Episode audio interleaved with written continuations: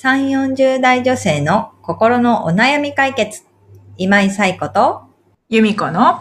それ、わかる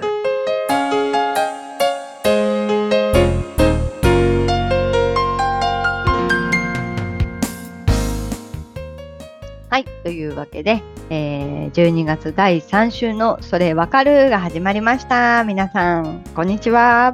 こんにちは。はい。ということで、この1週間で先週お伝えした振り返り、うん。やってみましたでしょうか？いかがでしょうか？みたいなところでね。ぜひね、やってない方はちょっとやっていただいて、12月の後半を、前回のね、聞いていただい楽して。く過ごしていただけたらいいかなと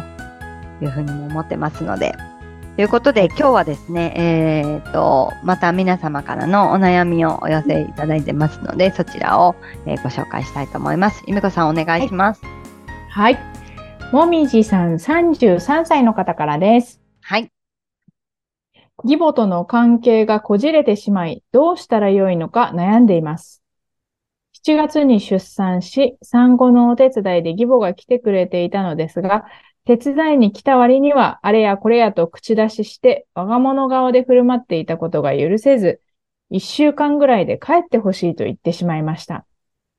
義母は怒って、わ夫に私がひどいことを言ったと訴え、夫からも文句を言われました。結局、夫が間に入って、その後も一週間いたのですが、義母が耐えられずに帰っていきました。その時はほっとしたし、二度と関わりたくないと思いましたが、夫にとっては大切な母で、娘にとってはおばあちゃんです。うまく立ち振る舞いたいとは思いますが、感情が追いつかないことも事実です。義母とは娘のお宮参り、お食い初めなどのイベントごとにあってはいますが、ギクシャクしています。義母の気持ちを和らげる心理的アドバイスはありますか？というご相談をお寄せいただきました。はい。おみじさん、ありがとうございます。ありがとうございます。はい。7月にね、ご出産されたということで、おめでとうございます。おめでとうございます。はい。ね、少し時間も経ったのでね、あのーうんその時のことね、いろいろ思い出すこともあるのかなと思いますけどね、あのー義理のお母さんとの関係がこじれてしまったっていうことですね。産後お手伝いに来てくれたのをきっかけにっていうことなのかなっていうはい。ふうにね、えー読み取りましたけれども、ね、イベントごとにでも会っているっていうことで、ね、これから、まあクリスマスはわかんないけどね、お正月とかはあったりもまたするのかなっていうところを思うとね、ちょっとこう、どう、どう立ち振る舞おうかみたいなね、ことを考えたりもするんでしょうかね。ね、でも、えっと、うまくね、立ち振る舞いたいって思うけど、感情が追いつかないってね、うんこの、頭とね、気持ちが一致しないみたいなことってうんありますよね。そうそうそうありますね。まあ分かってるんだけど、みたいなね、時ってね、ありますよね。あります。でも、えー、夫にとっての大切なお母さんで、娘にとってのおばあちゃんで、みたいなところでね、まあ、うまく関係が築けていけたらいいのかなっていうところですよね。でね、あの、お母さんをまあ怒らせちゃったっていうところから、えー気持ちを和らげたいっていうところでね、アドバイスを求められてるっていうことなんですけれども、うん。まあ、ちょっと、えっと、この、うんメッセージだけからね、お母様の本心というか気持ちがどんな、ね、今、今どんな気持ちなのかっていうのはちょっとわからないので、なんか間違ったアドバイスしたら、なんか、より痛手をみたいなことにもなりかねないのかなと、うんうん。と危惧しているところではありますと。うん。いうところを初めにお伝えした中でね、だから、あ、あの、アドバイスはね、本当にこう、アドバイス程度に受け取っていただけたらいいのかなっていうのは思いますけどね。でも少しこう、時間が経ってお母さんもその時、ね、あの、産後1週間ぐらいで帰ってほしいって言われた時とは、またちょっと違う気持ちではあるのかなっていうのは思うんですよね。だから、ギクシャクしつつも、お会いした時のお母さんの様子だったりとか、なんかそこはね、もみじさんが見ていただくといいのかなっていうのは思います。うんでも、やっぱりその、お産後お手伝いに来た時のお母さんの心情ってね、もちろん孫が生まれて嬉しいっていうのはある。あの、孫とね、うん過ごせるっていうのは、嬉しいっていうのはありつつも、手伝いにね、行きたいって思ってくれて、実際手伝いに来て、うん。すごくまあ、ね、あれやこれや言っちゃったけれども、まあお母さんにね、うあれやこれや言った意識があるかは別として、あの、うん。口出ししちゃったんだけれども、でもやっぱり実際手伝ってたってところはあると思うんですよね。だ、だからなんかその、手伝ってたってことを無下にされたっていうことが、やっぱりすごいお母さんの怒りポイント、ひどいって思ったポイントだったのかなっていうことを考えると、あの、まあ、産後だからを言い訳にしてね、いいかどうかは別としてね、なんかその時は、あの、素直にありがとうって思えなかったけど、今は感謝してるっていうこととかね、あの、まあ、あの時のことに触れなかったとしても、その、イベントごとにね、あのうん参加してくれる、娘さんのイベントごとに参加してくれるっていうことに対しての感謝だったりとか、うんそういうことは伝えていくといいのかななるほど。なるほど、なるほど。うんうん思うんですよね。やっぱりありがとうって言われて嬉しくない人はいないと思いますし、ね、それこそ、だって、夫にとって大切な母だっていうことは思ってるわけですよね。同じように大切と思えなかったとしても、夫越しにではあるけれども、同じく大切だとは思ってるわけですよね。夫越しにだけど。娘にとってはおばあちゃんだなって思うから、あの、いい関係築きたいって思うわけだから、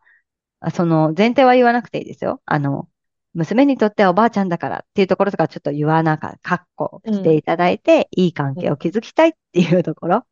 は、うんやっぱりこう、ね、言動で伝えていけるといいと思うんですよね。うんでも、それこそね、毎日会うような間柄だったら、そんなことをね、あの、冷静に考える時間もないかもしれないけれども、ね、イベントごとで会うだけだから、あの、日常、ああ、やっぱりいい関係築きたいなって思うわけですよね。だから逆にお母さんの立場に立った時に、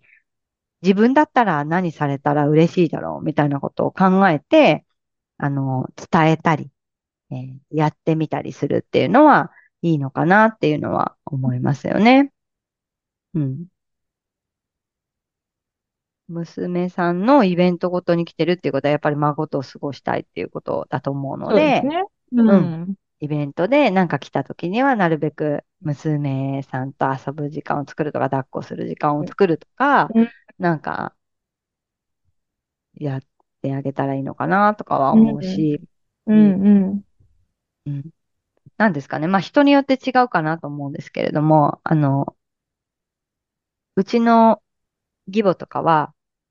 あの、孫との写真を撮ってあげるとすごい喜ぶんです。それもうんなんか、いつもの癖で、つい自分のスマホで撮っちゃうんですけど、そしたら、あの、お母さんのスマホに残らないんですよね。まあ、送ればいいんだけど、それ、まあ、忘れちゃったりとかするうっかりさんだから、うん。あの、写真撮るときは、あ、お母さんの携帯で撮りますよ、みたいな感じで、うん。あの、うんうん。もうそれだけでも喜んでくれる。うん。うん。のでうんうん。なんかその、確かに。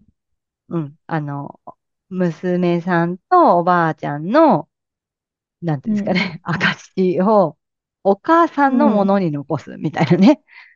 ことだったりとか、はやってあげると嬉しいの。ね、なかなか会えないからこそ、ね、写真見て、あ、うん。可愛かったなとかっていう時間をね、うん。きっと会ってない時にお母さんが過ごせると思うので、そういうことをやってあげたりとか、うん。だからなんか、こう、気遣ってもらってるみたいなところは、やっぱりすごく嬉しいんじゃないかなっていうのは思うので、ね、どんな気遣いがあったら嬉しいだろうみたいなことを考えてうんやってあげると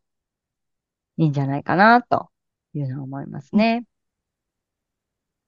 たま、たまに、えー、孫の写真を送ってあげるとか。それはでもちょっとね、あのさっきね、えー感情が追いつかないって言ってたので、なんかそれをね、頻繁にやるのはね、疲れちゃうっていうのがあるんだったら、うん自分じゃなくて、えー夫に言って、夫が送るよう、夫から送るように仕向けるとかね。うんうんうんうん可愛い写真撮れたからお母さんにも送ってあげたらみたいなことをね。うん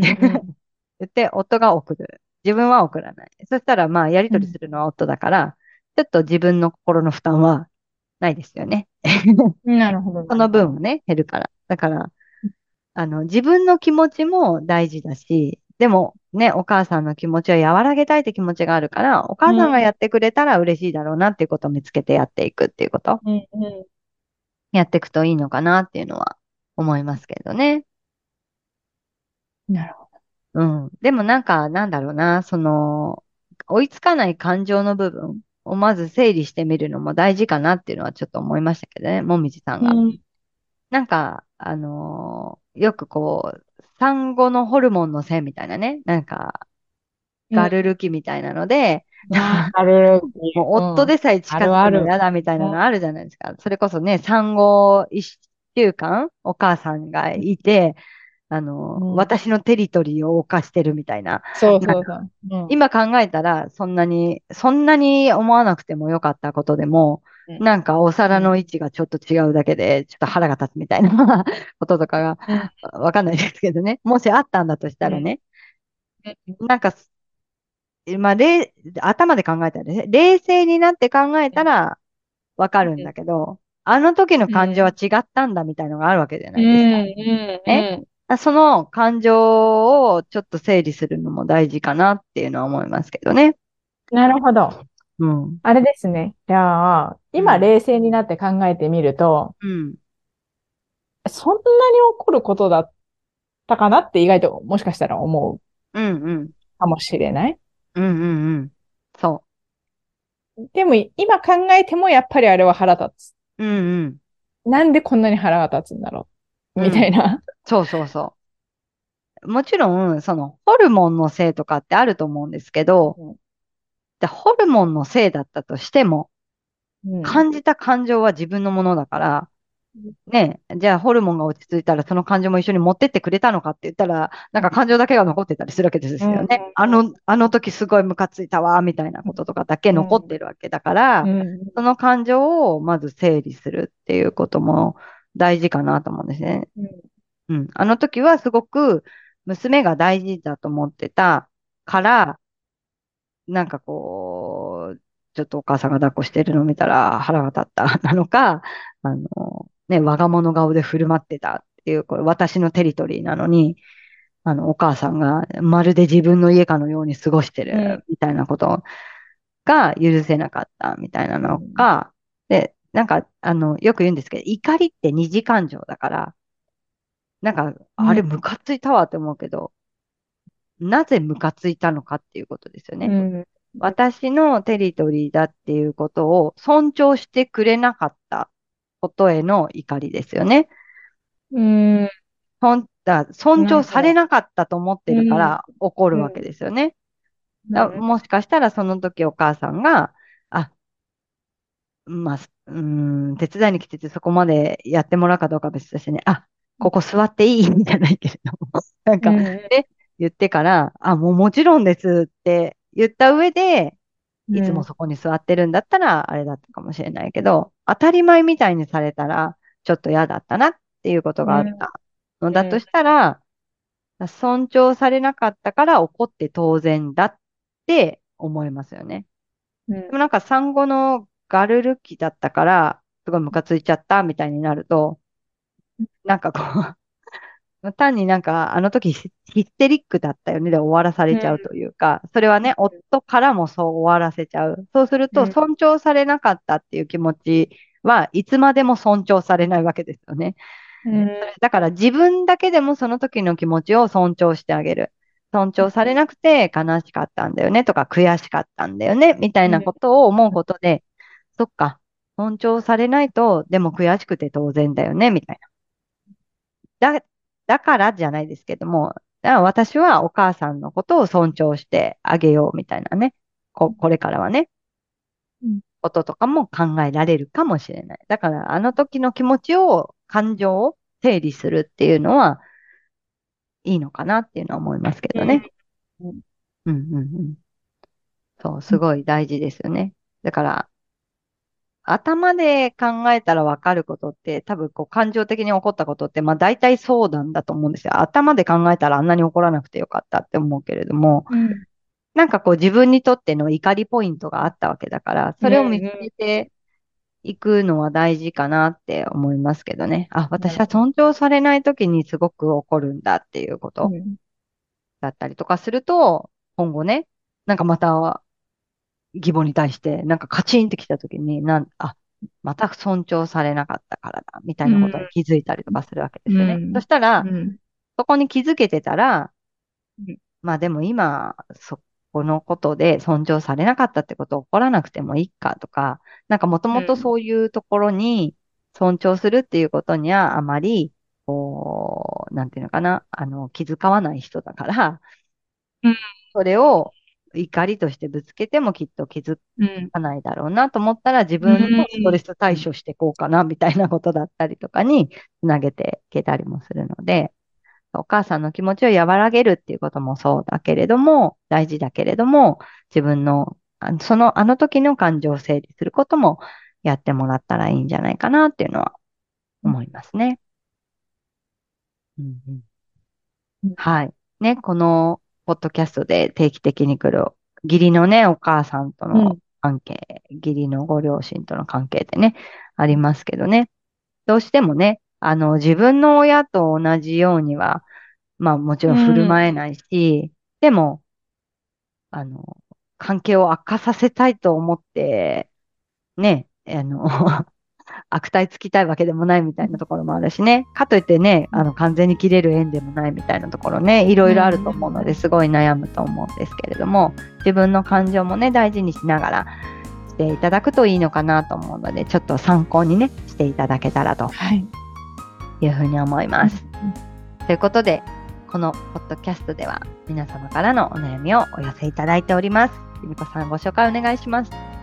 はい。番組では皆さんからのお悩みをお待ちしております。番組ポッドキャストの各エピソードページにリブラボラトリー公式 LINE の URL を載せています。公式 LINE を登録後、メニュー画面よりお悩みを投稿してください。皆様からのお悩みお待ちしております。お待ちしております。はい、ということでね、えー12月第3週、うん。ポッドキャスト終わりました。はい。いよいよ、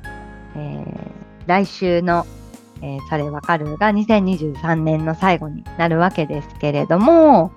はい。あのー皆様のお悩みをまた同じように取り上げさせていただきたいなというふうに思ってますので、1年の振り返りは第2週のポッドキャストを聞いていただければと思います。はい。はい。ということで、えーまた1週間元気に過ごしていきましょう。皆さん本日もありがとうございました。また来週。さようなら。さようなら。